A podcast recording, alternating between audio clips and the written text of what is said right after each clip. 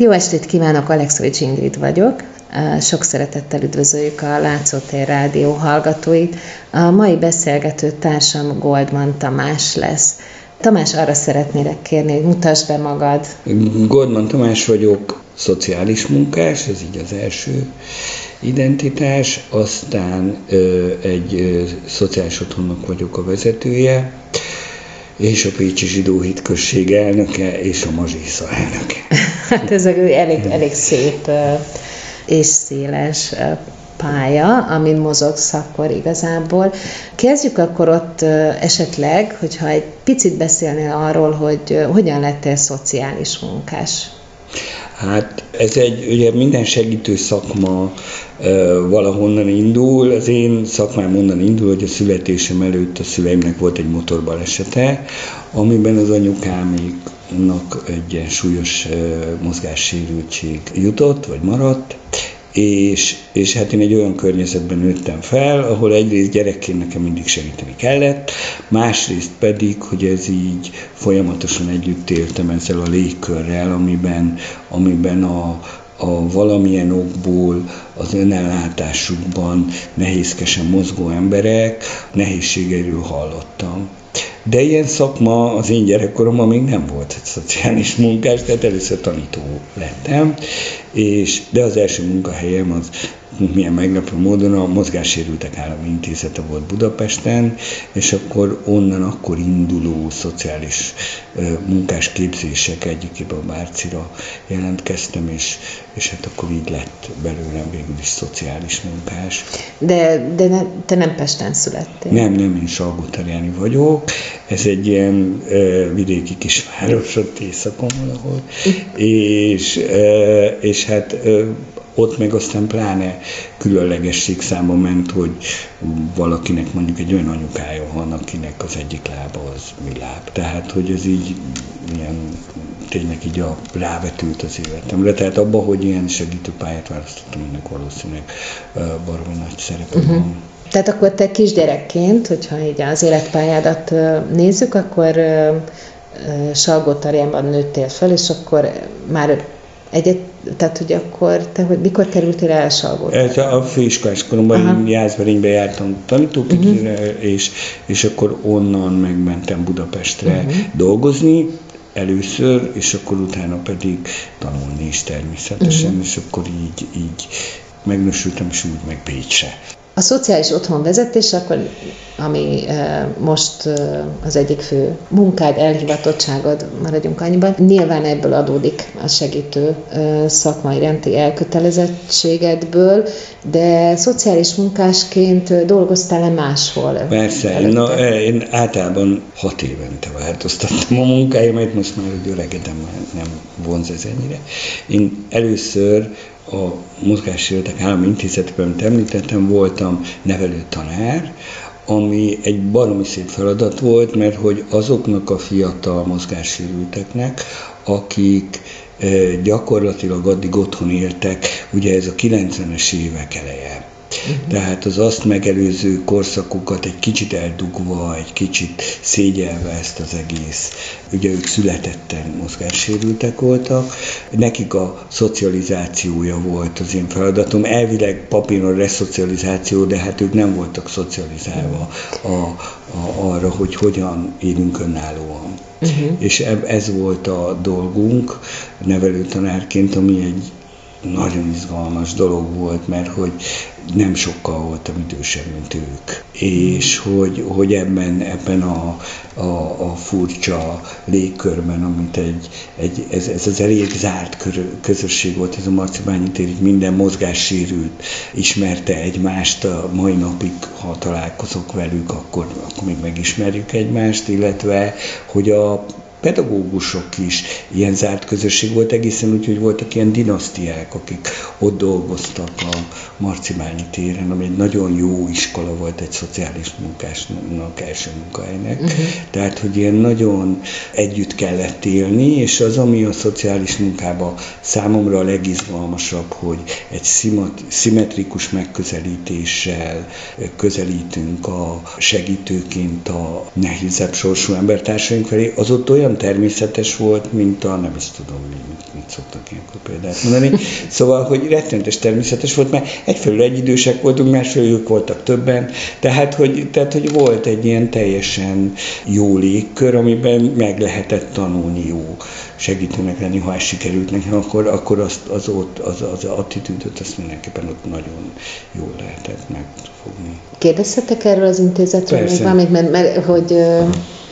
Ez most én igazából nincs erről tudásom, hogy azt mondtad, hogy nem voltak szocializálva, tehát nem reszocializációról volt szó, tehát születettem mozgássérült fiatalokról beszélünk, hogy ők bent is laktak ebben bent az intézetben? Bent is laktak, igen, persze, ez egy bentlakásos intézmény volt. Általában vidékről kerültek fel azok a fiatalok, akik így vagy úgy elvégeztek egy általános iskolát, általában magántanulóként, vagy valamilyen módon vagy sehogy, és bekerültek egy ilyen, egyrészt el otthonról, ugye, ez eleve ilyen, tehát az önállóságnak így az első lépései ott, amik hát néha elég durva elhalásokba is tudtak torkolni, másfelől pedig voltak azok a betegek, akik tényleg valamilyen nagyon rossz irányú, romló esetet mutattak, és hát ők meg tulajdonképpen tudtuk, hogy ott élik le az életüket. Ezek az izomsorvadásos betegek voltak, akiről nem tudom ma, nem vagyok napra kész a mai tudomány, az akkori tudásunk szerint nem tudjuk, hogy mitől alakult ki, nem tudjuk, hogy meddig tart, hogy romlik, kiszámíthatatlanul romlik, az biztos ma is, és hogy hát ezekkel a fiatalok, és ezek zömében fiatalok voltak, vagy volt, aki pár évvel idősebb volt nálam, tehát hogy ilyen nagyon, nagyon izgalmas volt velük együtt élni és együtt lenni. És akkor tulajdonképpen, csak hogy így értsem ennek a dinamikáját, hogy ezek a fiatalok, tehát ezeket a fiatalokat otthon gondozták a családi körben, vagy hogy mondjam, tehát a család vállalta fel, de tudjuk, azt mondtad, hogy többnyire magántanulóként végezték el mondjuk az általános iskolát, tehát hogy akkor nem voltak ilyen akadálymentesített iskolák, ahova ők járhattak volna? Nem, így van. Tehát ugye ez a 90-es évek eleje, amikor én ott dolgozom, ők meg iskolában 80-as évek közepén végén jártak. Tehát vagy elején. És akkor ő nekik ilyen gyakorlatilag nem voltak meg ezek a kapcsolódási pontjaik a társakkal, nem voltak, tehát ott élték meg az első szerelmeket, ott élték, és akkor erről is ott kellett volna valamit mondani, hogyha mi ügyesek vagyunk, tehát hogy kell lenni együtt, hogy volt, akit úszni kellett vinni, tanítani, tehát hogy tényleg nagyon széles spektruma volt annak, amivel nekünk ott foglalkozni kellett, hogy de hát voltak ilyen egészen izgalmas dolgok, hogy például volt egy, hát akkor ő 50 éves volt, én 20. Tehát, hogy aki úgy került oda, hogy ő nem hallott arról 48 éves koráig, hogy van olyan, hogy tolókocsi, a lába az helynem eddimes volt, tehát, hogy nem tudott járni, így kézen járt valahogy, és akkor így valaki rátalált. És akkor így bekerült oda a Marczibányi térre. De volt olyan fiatal ember, akinek mindenféle, nem tudom, ez milyen betegség volt, testi deformitásai voltak, és beszélni nem tanították meg, miközben kiderül, és aztán ő lett a szájjal és lábbal festő művészek elnöke, és egy tündéri ember volt, aki egyáltalán nem volt hülye, hanem egyszerűen csak sokáig nem foglalkoztak vele, mert bevitték őket általában egy idős otthonba, és az volt a szokás, hogy felvitték a második emeletre, onnan csak akkor hozták meg a meghalist. Például az egyik kolléganőm találta meg például ezt a fiatalember, nem ér szegény, akiről beszélek, egy eldugott vidéki szociális otthonban, és eljött a Marczibányi térre, és akkor ott kinyílt neki a világ. És az egyik legmeghatóbb dolog, amit láttam életemben, hogy gyufából megcsinálta a Marczibányi teret, de úgy, hogy levágta a gyufának, ugye az a méreg, meg kell gyűjteni, de úgy, hogy a szájába fogta a pengét, és ő azzal le tudta vágni a gyufa fejét. És így kirakta a Marczibányi teret ebből a ragasztóval. És, de mindent ő csinált, tehát semmi zseniális volt, és Lajosnak hívták is. Hát egészen elképesztő, így a mostani viszonyokhoz. Igen, szóval, hogy ez nyilván ezek akkor volt. Hát remélem ma már nincs ilyen. És akkor mi volt utána? Mit csináltál? Ja, utána elég sokáig családsegítőben dolgoztam, de egy többen.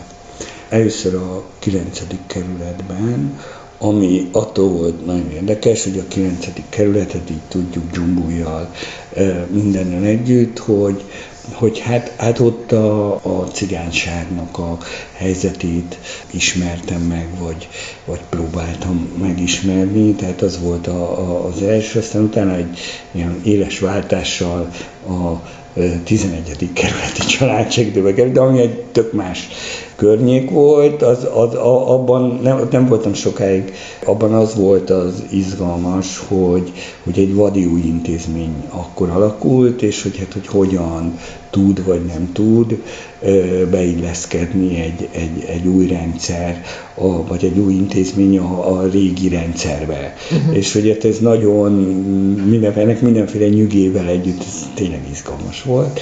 Nem voltam ott sokáig, mert közben akkor költöztünk Pécsre, és akkor így dolgoztam a családsegítőben, uh-huh. Először messzesen, ahol jól jöttek a 9. kerületi tapasztalatok, aztán pedig Kertvárosban, uh-huh.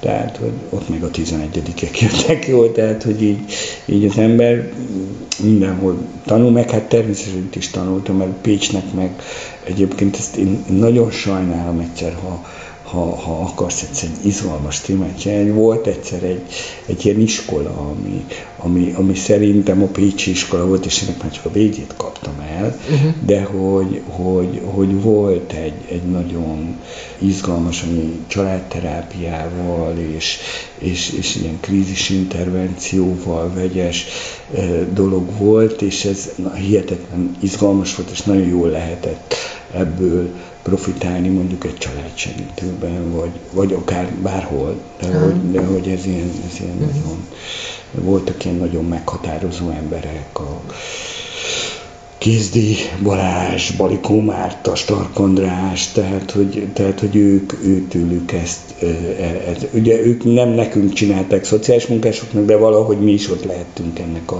a szélénél, és ebből baromi sokat lehetett tanulni. Uh-huh.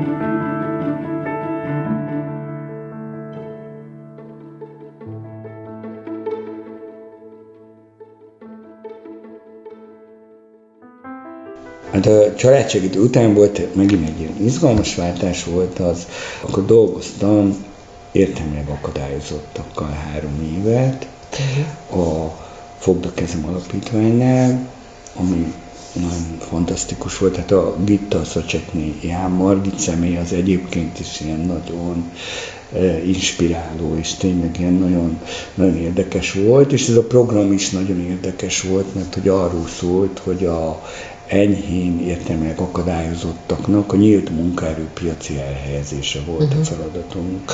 És hát ez egy hihetetlen izgi dolog volt. Tehát volt két dolog miatt is izgi volt. Az egyik az az, hogy hát egy új terület, hogy most egyszer csak idejönnek nekünk ezek a értelmileg akadályozott, és tanultunk mi erről, tehát volt egy felkészítés, ez nagyon szépen felépített program volt, egy budapesti Szalvita nevű, azt még mindig működik, az is, a giták is működnek, alapítványnak volt egy kidolgozott projektje, ez a úgynevezett támogatott foglalkoztatás volt a program neve. Ennek van ennek ilyen nemzetközi programja, és ha jól emlékszem, 11 vagy 12 lépcsőből álló, nagyon szépen kidolgozott rendszer volt, de hát ugye ez mégiscsak tök új volt, és voltak benne olyan elemek, amik hihetetlenül idegenek voltak, hogy például az keres munkahelyet. Tehát, hogy elmenni és tárgyalni a leendő munkaadóval, és meggyőzni őt arról, hogy éppen akkor is elég nagy munkanélküliség volt, hogy ne egy, úgymond, hogy kell ezt jól mondani, egy piszi legyen, hogy egy inkább vegyen fel egy értelmileg akadályozott munka, mert hogy annak vannak előnyei. És egyébként tényleg vannak, tehát hogy most egy ilyen izgalmasat mondjak, ez egy budapesti történet, nem pécsi, de hogy például akkor még ez egy munka volt, hogy meg kellett semmisíteni ezeket a kajaegyeket, amiket úgy kaptak akkor ilyen búcsárnak a munkavállalók. De bárkit állítottak, azért az elkezdte manipulálni ezt a dolgot, hogy hát ha egy kicsi ütnek. Na most egy enyhe értelmek, nincs ilyen problémája, ő csak azzal foglalkozott, hogy ezt hogyan tudja meg semmisíteni a megmondott technológia szerint. Tehát, hogy tényleg hihetetlenül. Szóval ez nekem ez volt az egyik újdonság, a másik pedig az, hogy ugye addig én végig közalkalmazott voltam, és ugye a közalkalmazott az ilyen nagy vonalan tud bánni a munkaidővel, meg a minden javajával, ami ezzel jár. Itt meg, mint projektvezetőnek feladatom volt egyfelől hogyan költjük el a pénzt, másfelől, ami különösen izgalmas, és szerintem az egyébként azóta is szeretem ezt a dolgot, hogy milyen eredményeket akarok elérni. Tehát konkrétan, nem ilyen, ugye addig ebben tudunk ilyen szép általánosan mondani, hogy személyiségfejlesztés, meg nem, konkrétan. Tessék felvenni, egy évben 10 embert fel fogunk venni. És ha nem érem a számot, akkor nem olyan nagyon jó dolgoztam. Csináltam egy 100 szép programot, de kell kötnöm 10 szerződést, hogy oda felvettünk embereket. Tehát, hogy ez ilyen ezt is megtanultam, hogy muszáj számszerűsíteni azt, hogy a segítő szakmában is, hogy én mit akarok elérni, és hogy tényleg, ami számokkal nincs kimutatva, ott nincs teljesítmény.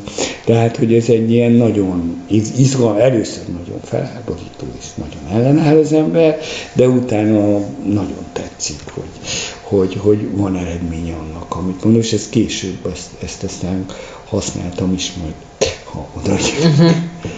És utána jött. Igen, ennek azért lett vége, mert ez nagyon tetszett, csak azért lett vége, mert hogy megtűnt a támogatásának a rendszernek, és akkor én bizonytalan volt, hogy mi legyen. Én nem nekem a munka nagyon tetszett, én nem voltam olyan nagyon elköteleződve a célcsoportnak, inkább ennek a munkának, és akkor egy ilyen váratlan fordulattal hajléktalanoknál kötöttem Ketánosz Alapítványnál, ami hát először nagyon furi volt, mert hogy én amikor így szociális munkás lettem, és így vittek minket végig a különféle terepeken, akkor így azt gondoltam, hogy na 2 terep az, ami engem nem érdekel, az egyik a hajléktalan, a másik a drogosokkal az volt, és dolgoztam, de hajléktalanokkal akkor. Az olyan így jött, volt egy nagyon kedves kolléganőm, Pécset talán ismerik, az Iknác Katót, aki egy ilyen fantasztikus ember, ő lett a főnököm, és hát így a nappali ellátásnak lettem a vezetője, ami hát ott akkor előjött belőlem ez, amit tanultam a Fogd a Kezem Alapítványnál, hogy mit akarok elérni, de nem csak ott üljenek és érezzék magukat, és ne halljanak meg, mondjuk télen, hidegben, hanem hogy valamit próbáljunk meg, valamit induljunk el, valami mozgást. A másik pedig az, hogy megpróbáltuk ezt a foglalkozt átvenni elemeket, át is csináltunk is egy ilyen anyagot, amiben így átírtuk a támogatott foglalkoztatást a hajléktalanokra értelmezve. Nem lett ez nagy siker, de ezért attól izgalmas volt. Aztán a Katónak a sajnálatos halála miatt, akkor integrált intézmény vezetője lettem a Támasz Alapítványnak, és hát akkor aztán így ezektől egy picit nagyobb, meg messzebbről, meg nagyobb rálátással, akkor már ezen dolgoztunk sokat, hogy például feltettük azt a kérdést, most itt a Király Többes a vezetőtársaknak szól, hogy feltettük azt a kérdést, hogy hát oké, de hány olyan hajléktalanról tudunk, aki a mi segítségünkkel az elmúlt évben, ezt a hülye szót találtuk, hogy elhagyta a hajléktalanságot, tehát hogy magyarul továbbiakban már ő nem hajléktalan. És akkor kiderült, hogy ez sem. és hát 6 év alatt elértük, hogy ez ilyen 20 körüli szám volt. Oh. Tehát, hogy az ilyen tök jó érzés volt, hogy akkor így megpróbáltunk azokat a rendszereket, amik benne voltak a már meglévő struktúrában, hogy azokat így úgy használni, hogy lehessen kiutat mutatni, meg egy lágy erőszakkal azért így nem engedni beleragadni ebbe a helyzetbe, mert hogy így azt gondolom, hogy maga a hajléktalan lét az nem normál, tehát nem a normális velejárója az emberi létnek. Tehát, hogy felháborít engem, hogy hajléktalanok vannak. És nem a hajléktalanok háborítanak fel, hanem maga ez az élet forma, amit nem igaz, hogy ők maguk választanak. Szóval, hogy ez így, azért ez így túl egyszerű, ez inkább belesodródnak, és hogy ha mi jól dolgozunk, szerintem, akkor ők ebből ki tudnak, nem mindenki, tehát nyilván vannak, vagy bizonyos szintig ki tudnak jönni. Tehát van, aki nem tud kijönni az intézményi ellátásból, de abból, hogy az utcán aludjon, az utcán feküdjön, hogy ott élje kvázi az életét, abból ki lehet jönni. És itt nyilván a fogalmakat nem akarnám ezzel fárasztani, téged sem, de hogy ez az effektív hajléktalanság, ez szerintem nem klassz. És akkor a hajléktalanok után? Hát a hajléktalanok? Akkor még mindig nem. Akkor a családok átmeneti otthonába dolgoztam 2 évig. Csak, de akkor most, hogy egy picit kössük ide is, és közben lett nekem az, hogy megkértek, hogy itt nem, mivel van valami vezetői tapasztalatom, hogy nem vállalnám el itt a hitközségnek a világi dolgait, és akkor ezt tulajdonképpen elvállaltam, és hogy így utána, és hát közben kiderült, hogy a hitközségnek van egy szociális otthon épülete, amit akkor még a város üzemeltetett, és akkor a város jelezte, hogy meg ezt szeretné továbbiakban nem üzemeltetni, és akkor na jó, de akkor mit csináljunk vele, mert mégiscsak itt van egy ilyen izgalmas ingatlan a belváros közepén, hogy akkor azt segítenek abban, hogyha akarjuk tovább üzemeltetni, akkor ők ennek örülnének, és hogy segítséget kapnak, ha nem, akkor ugye itt leszünk egy ingatlannal a belváros közepén, ami semmire nem jó, és akkor másra nagyon, és akkor így, na így kerültem végül is a idős ellátásba.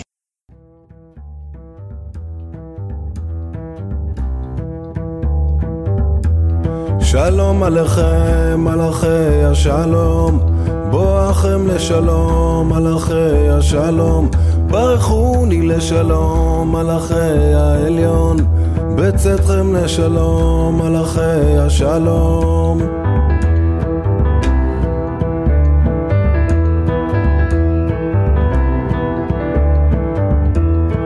שלום עליכם, מלאכי השלום, בואכם לשלום, מלאכי השלום, ברכוני לשלום, מלאכי העליון, בצאתכם לשלום, מלאכי השלום.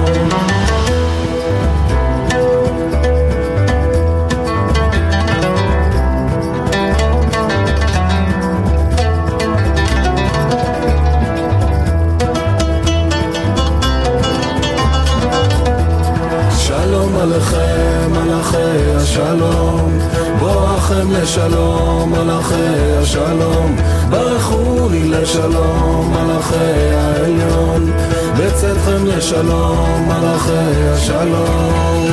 לה לה לה לה לה לה לה לה לה לה לה לה לה לה לה לה.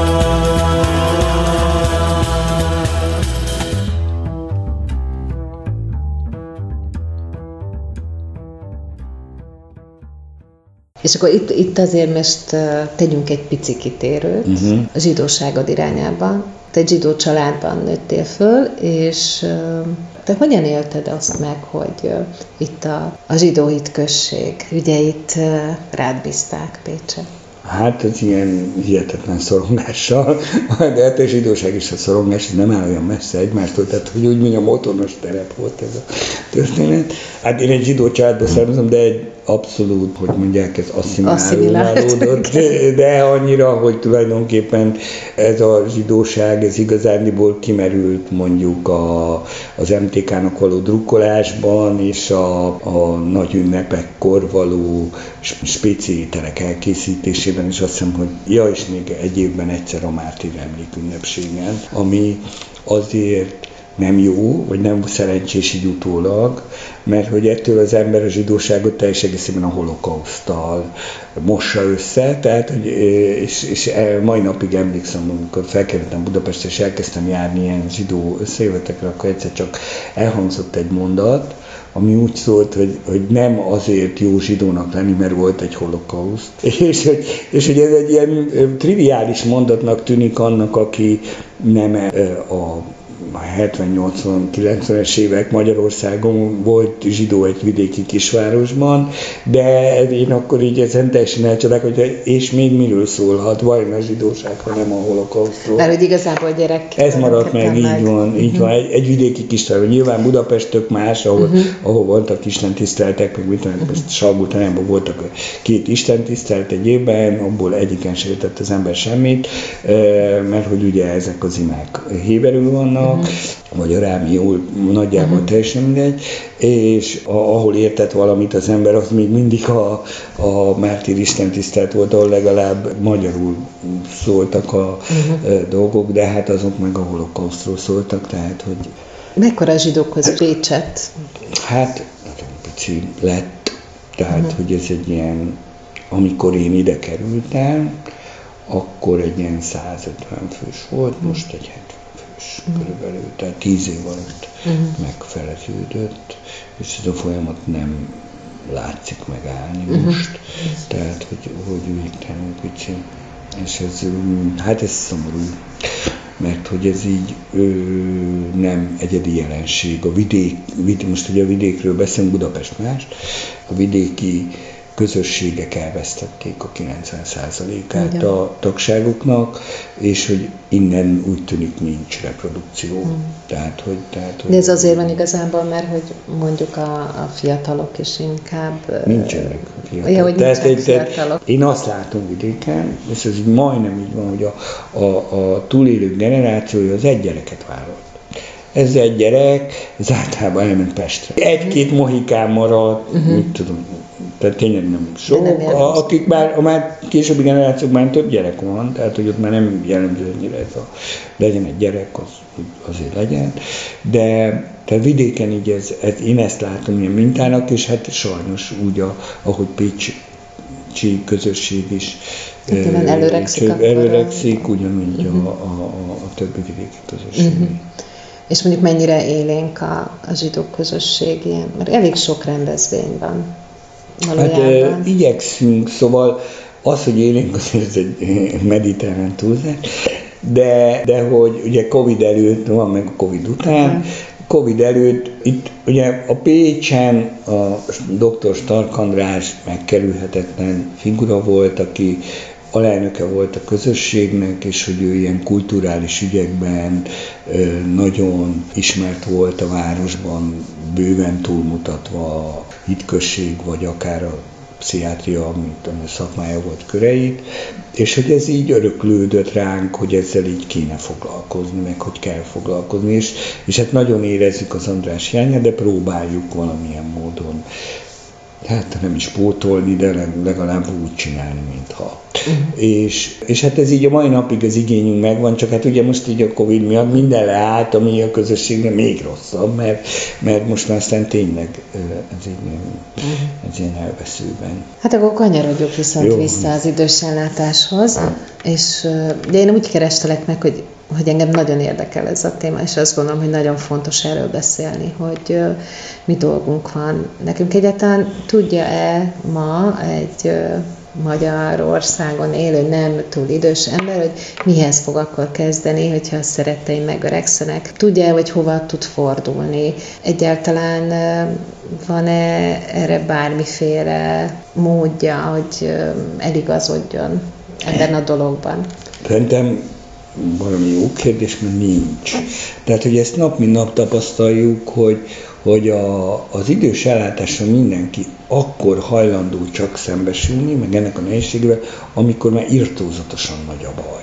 Tehát amikor már körülbelül ez a holnapra, vagy tegnapra csináljunk valamit. Már egészen addig, ugye, arra gondol az ember, hogy hát majd én ellátom oda. Jó, hát kicsit megöregedett az anyu-apu, de azért még jól tartja magát. Ebben nagyon sokáig lehet hinni, hogy nagyon jól tartja magát. Ráadásul a demencia az egy eléggé ilyen, most már nem azt mondtam, hogy alattomos, de ez nem igaz, hanem ilyen jól diszfabuláló valami, hogy különösen azoknál, akik jó kognitív képességekkel rendelkeznek, nagyon sokáig tudnak kompenzálni, hogy nagyon szép egy ilyen kedvenc történetem, hogy megtanulnak ilyen szófordulatokat, gondolatokat, amik benne van a fejükben, és ezeket használják. És nagyon sokszor adekvátan használják, tehát azt gondoljuk, hogy nem történik semmi. És akkor ez egyik ilyen kedvenc történetem az otthonból, hogy két bácsi lakunk, hát összeverek.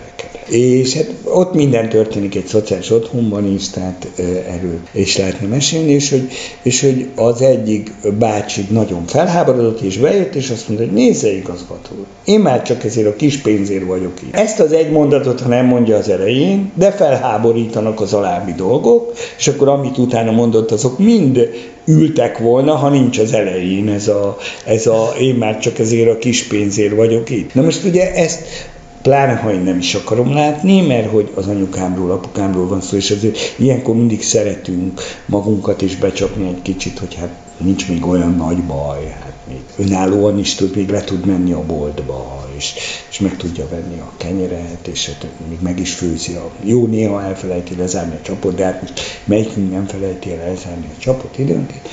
Nagyon késő vagyunk hajlandó szembesülni a problémával, és akkor utána még mindig jön az a fajta gondolatunk, hogy mivel minket a szüleink tisztességesen felneveltek, tényleg, mert itt vagyunk, ezért nekünk kötelességünk róluk is tisztességesen gondoskodni. És egyébként is a családnak az a funkciója, és hát ezt azért így mondják is nekünk rendesen, hogy a családnak az a funkciója, hogy hát így oldja meg ezt a problémát. De a család nem tudja ezt a problémát megoldani. Nem véletlen, hogy régen, amikor a családon kívül egyáltalán volt más megoldási lehetőség, akkor még mindig azt mondták, hogy szülnek egy olyan gyereket, aki majd otthon marad és gondoskodik rólunk, és ezt nem kell tanítatni, meg azzal nem kell csinálni semmit, mert hogy annak az lesz majd a dolga, hogy gondoskodik rólunk. Ugye volt ez a régi családmodellben, vagy nem tudom mennyire volt általános, egyébként nem vagy szociológus, de hogy így ismerik irodalmi élményeinkből ezt a gondolkodást. Na most ez ma nincs, tehát, hogy ugye ma már ilyet nem lehet mondani, hogy majd egynek csak az lesz a dolga, mert hát minden gyerekünkről azt szeretnénk, hogy miniszterelnök legyen, tehát hogy így vagy nem tudom, vagy tudós ember, vagy bármi, szóval sikeres embert szeretnénk minden gyerekünkből. És hogy ezért nekünk kellene valamilyen módon ellátni, de hát egy idős embert ellátni azért nagyon nem ugyanolyan, mint egy gyereket ellátni. Ugye egyfelől nem ugyanolyan megterhelő fizikálisan, hiszen a kisbaba 3-20-al születik, és mondjuk 6 kilóig kell tisztában tenni, vagy 10-ig, nem tudom, hát az idős embert meg ugye a maga 60-70 kilójával, szóval hogy ez nem ugyanaz. Nem ugyanaz a technika, nem ugyanaz. És lelkileg sem ugyanaz, mert hogy egyfelől nem a fejlődést látjuk, hanem a visszafejlődést, másfelől meg hát ez, aki visszafejlődik, ez valami hozzánk lelkileg nagyon közel álló ember. És ezt nehéz, ez tényleg nagyon nehéz átélni, és hát technológiailag meg időnként megoldhatatlan. És akkor ilyenkor kéne a professzionális segítség, amiről meg nagyon keveset tudunk.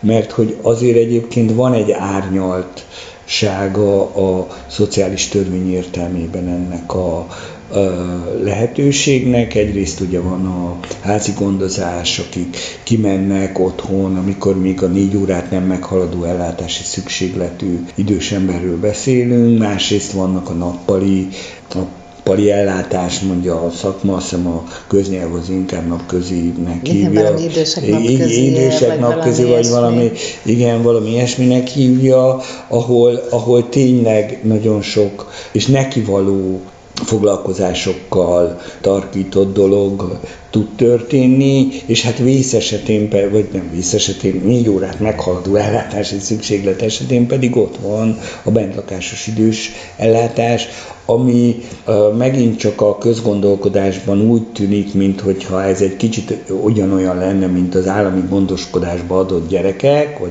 ugye tudod, gyermekvédelmi gondoskodást kell most már mondani, majd törvényszerűen, de hogy ennek nincs köze a kettőnek egymáshoz. Tehát, hogy mi azt látjuk, és tényleg nagyon sok szép példát tudok rá mondani, amikor a bekerülő idős ember túlélve azt az első hónapot, ami túl kell élni, ez borzasztó nehéz mindig, amikor, hiszen szembesülni vele, hogy utolsó lakhely, hogy már nem vagyok önálló ellátásra alkalmas, ez nehéz megélni, de utána elkezdik magukat sokkal jobban érezni, mint akár otthon. Mert nincs egyedül, ha eddig egyedül volt, mert vannak kortársak, akikkel ugyanazokról a problémákról lehet beszélni. Mert a gyerekekkel már, akik még ha naponta jönnek is, hát nem ugyanazok a kérdések foglalkoztak, értelem. Hát azok a nemzetbeli konfliktusok, azok egyfelől ott vannak, később is ott vannak, csak most nem a szülőt idegesíti a gyerek, hanem a gyereket a szülő, mert hogy mit tudom én, olyan problémákkal van elfoglalva, ami nekünk még nem probléma már. Tehát, hogy mind a két félnek sokkal jobb lehet egy idő után a bentlakásos ellátás, és ez nagyon fontos lenne, de hogy ez egy folyamat. És hogy erről így ezt lehetne, nincs olyan hely, hogy mondjuk egy családsegítőbe bemegyek, és nincs erre szokásunk, vagy kultúránk, hogy bemegyünk segítséget kérni, mert van egy idős apukánk, vagy anyukánk, akivel így kéne foglalkozni, mert látjuk, hogy már valami van, és kérek segítséget. Ez nincs. Majd akkor szólok, amikor már kész. Amikor már holnaptól bentlakásos intézményben kéne lenni, és ki tudja, hogy el kellett jutni odáig annyi idő alatt, mert lehet, hogy egy napi 1-2 órával, egy napközis nappali ellátással ez jóval kiúszható lett volna. Például azért, mert bemegy, és ott kártyázik valakivel, vagy beszélget valakivel, és nem otthon a tévét nézi, vagy gondolkodik csak, vagy rádiót hallgat, vagy nem tudom, olvas. Tehát, hogy ezek mind jó dolgok, persze, ez fontos, hogy ezt is csinálja, de hogy azért az is fontos, hogy idegesítsen időnként valaki, hogy valakivel összeveszek. Na, azzal is felmegy az ember vérnyomásra. Ami nem rossz. Ami nem bizonyos keretek. Igen. Tamás, nem arról van szó, hogy igazából nem tudjuk, hogy mik a lehetőségeink. És valahogy, tehát még amíg mi nem beszélgettünk, igazából bennem is ez volt, hogy majd itt van, már baj van. Tehát, hogy én is látom, hogy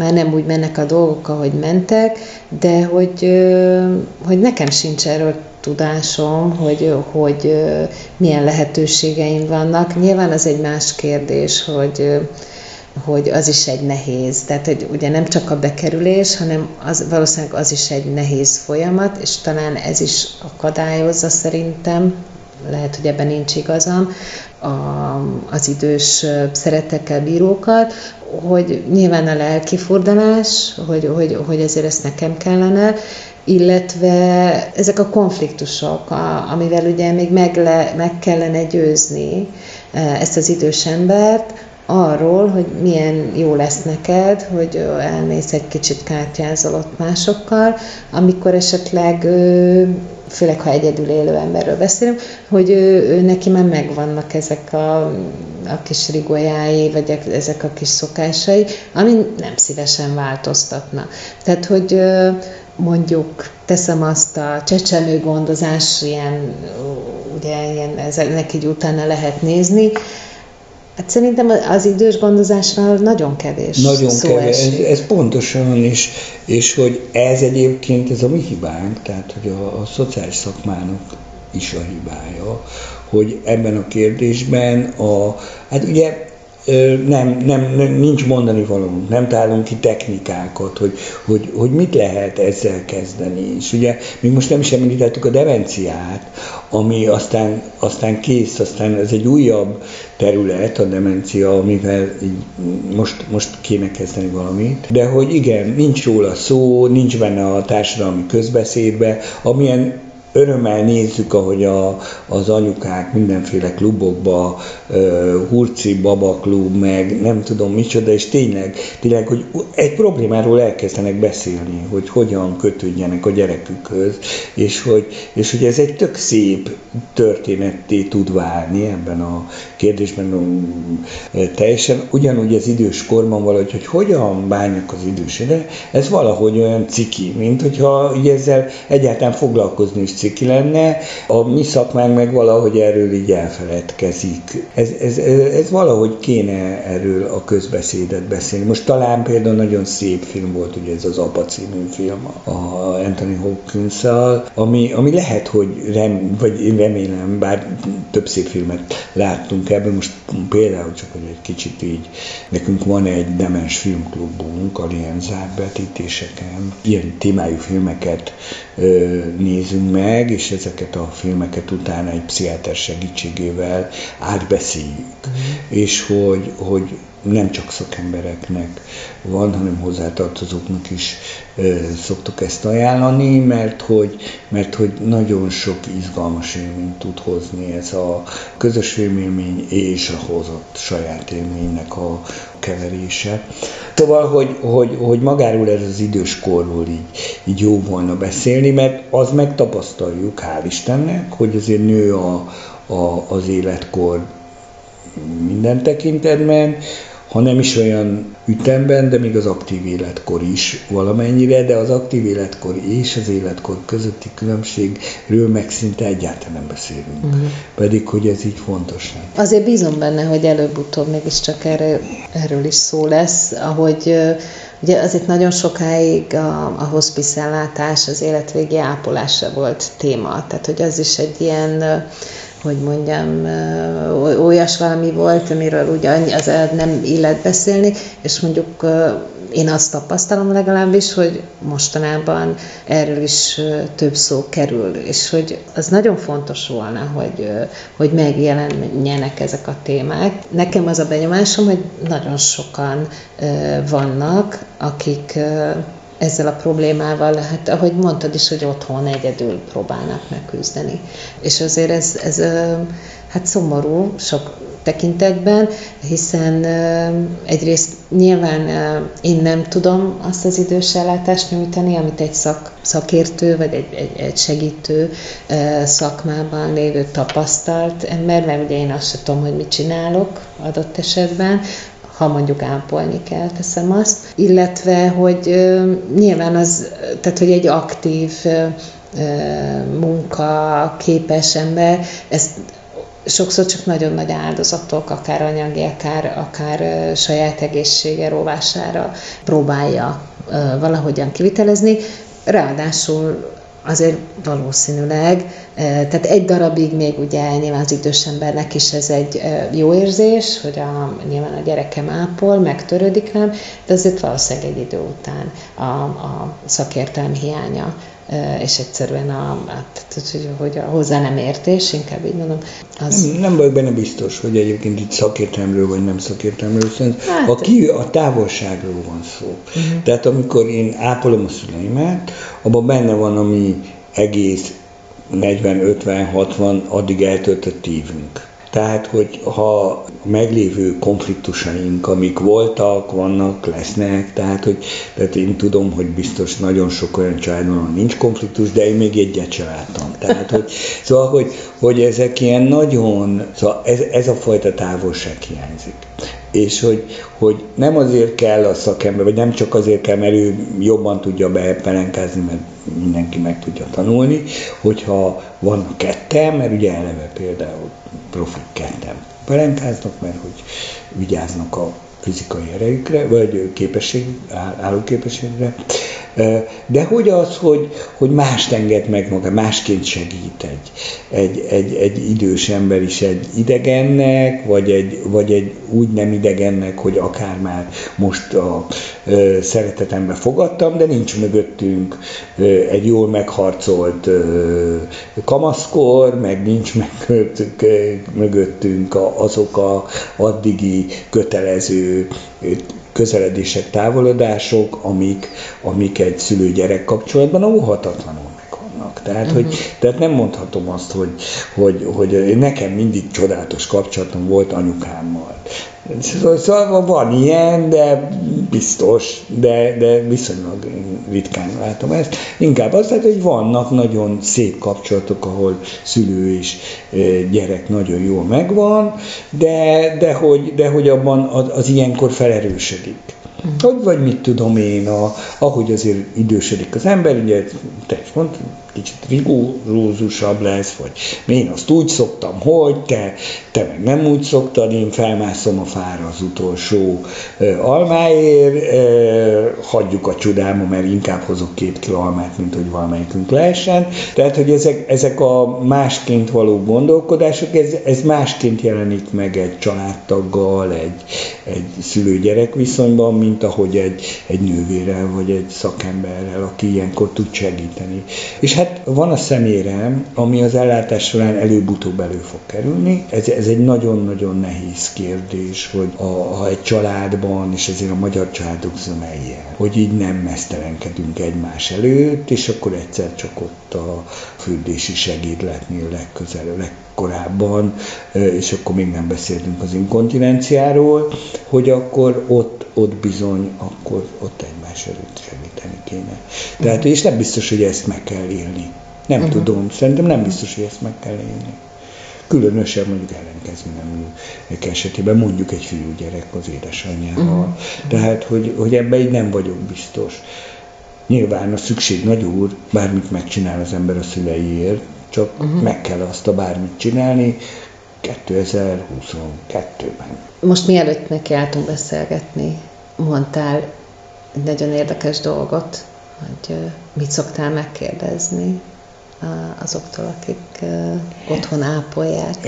Ezt nem most kérdeztük meg, hanem ez egy ideig kérdés volt, amikor bejöttek hozzánk jelentkezők a szociális otthonba, akkor 2 kérdést tettünk fel. Az egyik az, hogy szólt-e már úgy az édesanyja az édesapjához az ápolás közben, hogy utána lelkiismeret-fordulása lett, és a másik, hogy nyúlt-e már úgy, vagy volt-e már olyan fizikai érintkezés közöttük, ami után szégyent érzett. És az egy éve már ápolók 30%-a azt választotta, hogy igen. Ez név nélkül kellett kitölteni, tehát hogy ez volt. De ami még szomorúbb szám, vagy még inkább elgondolkodtató az, hogy a 2 év ápolás után 30% ugyanezt mondta arra a kérdésre is, hogy már nyúlt úgy, vagy volt egy olyan fizikai kontaktus közöttük, ami után ő szígyent érzett. Most nem kérdeztük meg értelemszerűen, mert nem tudtuk, hogy mit jelent, de hát így ugye tudjuk, hogy ez így előfordulhat, és ezért is én azt gondolom, hogy ez egy nagyon fontos kérdés, hogy erről beszéljünk, mert nem biztos, hogy ennek meg kell történni. Hogy ugye, ha kapnak segítséget az emberek, ezek nem gonosztevők, akik mondjuk megszorítják, vagy akár csak csúnyán beszélnek a szüleikkel, hanem egészen egyszerűen ez egy olyan lehetetlen, tehetetlennek érzi magát, mint hogy a gyereket is akkor ütik meg, amikor tehetetlennek érzik magukat az emberek, általában normális emberek, ugyanúgy a szülőkkel való nem méltó bánásmód sem a gonoszságból ered sok esetben, hanem a tehetetlenség érzésben.